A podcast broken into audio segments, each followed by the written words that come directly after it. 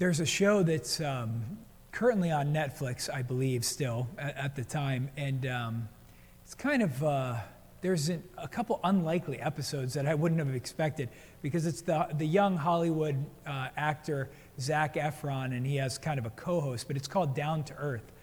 But on this particular show, I believe it's only on the second episode of this show. I tend to go around the world um, and look at different environmental situations and things like that. And one of the things that they looked at was just water. Uh, you know, the kind of uniqueness of water, the versatility of water, um, the, the different kinds of water that we drink. And the very place that they actually start the episode with and then end up finishing the episode with is, is in Lourdes.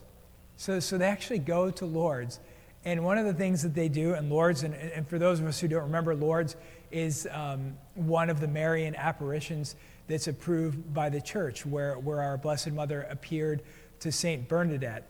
And, you know, and it was one of, one of the apparition sites that I happened to be able to, to go to to have that blessing and actually bathe in the waters at Lourdes.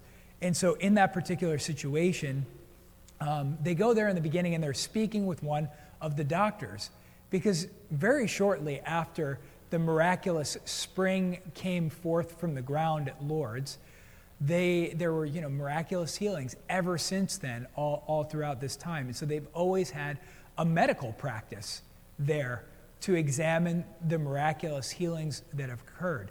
And there has been, I believe it's 70 approved miracles since that time, since essentially the early 1900s until, until now. And one of the miracles that they chronicle and talk to them about is a man it's just an amazing, uh, just an amazing situation. It still, still dumbfound, dumbfounds me just to think of it. But he uh, had cancer, you know, some sort of bone cancer in his hip.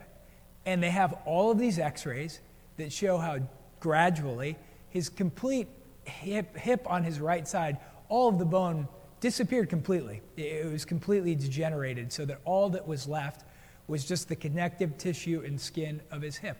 These things could be, of course, they're medically verified by MRIs and x rays and the doctors. And the fact that, you know, if a bone is gone of your body, you know it's not there anymore, right? You know, you, you would know it well.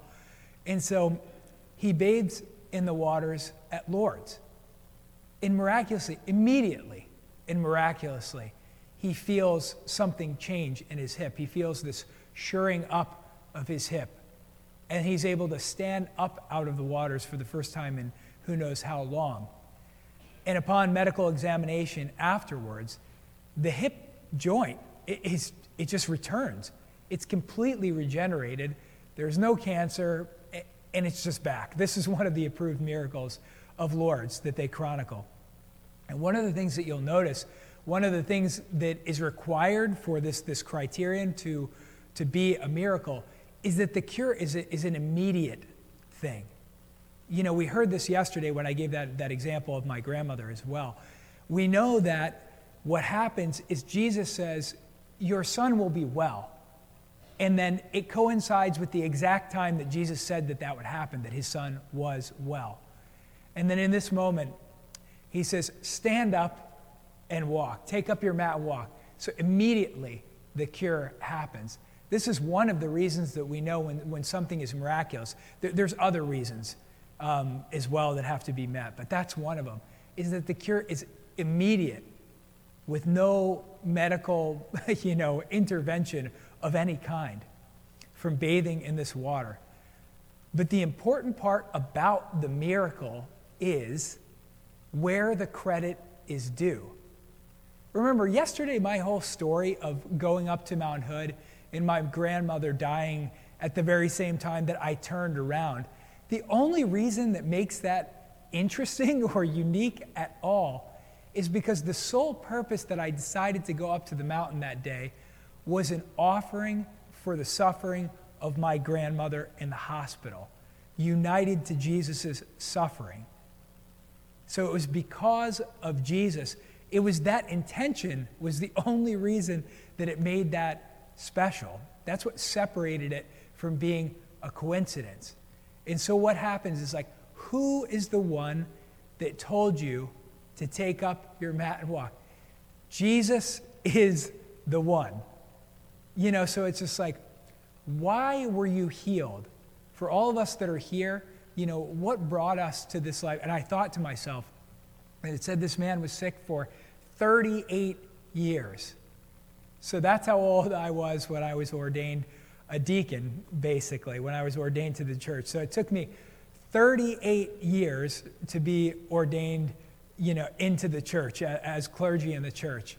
And I thought to myself, if somebody asked me, why are you here?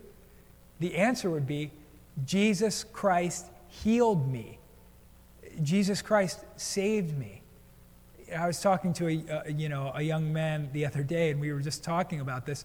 That sometimes we'll get in these conversations with people outside in the world, whether that's eh, just on the street, in our neighborhood, on a, you know, in a bar, at a restaurant, whatever that might be. And they could ask you about you. You know what makes you such a happy or joyful person? Why, why do you seem to be such a, a happy or joyful person?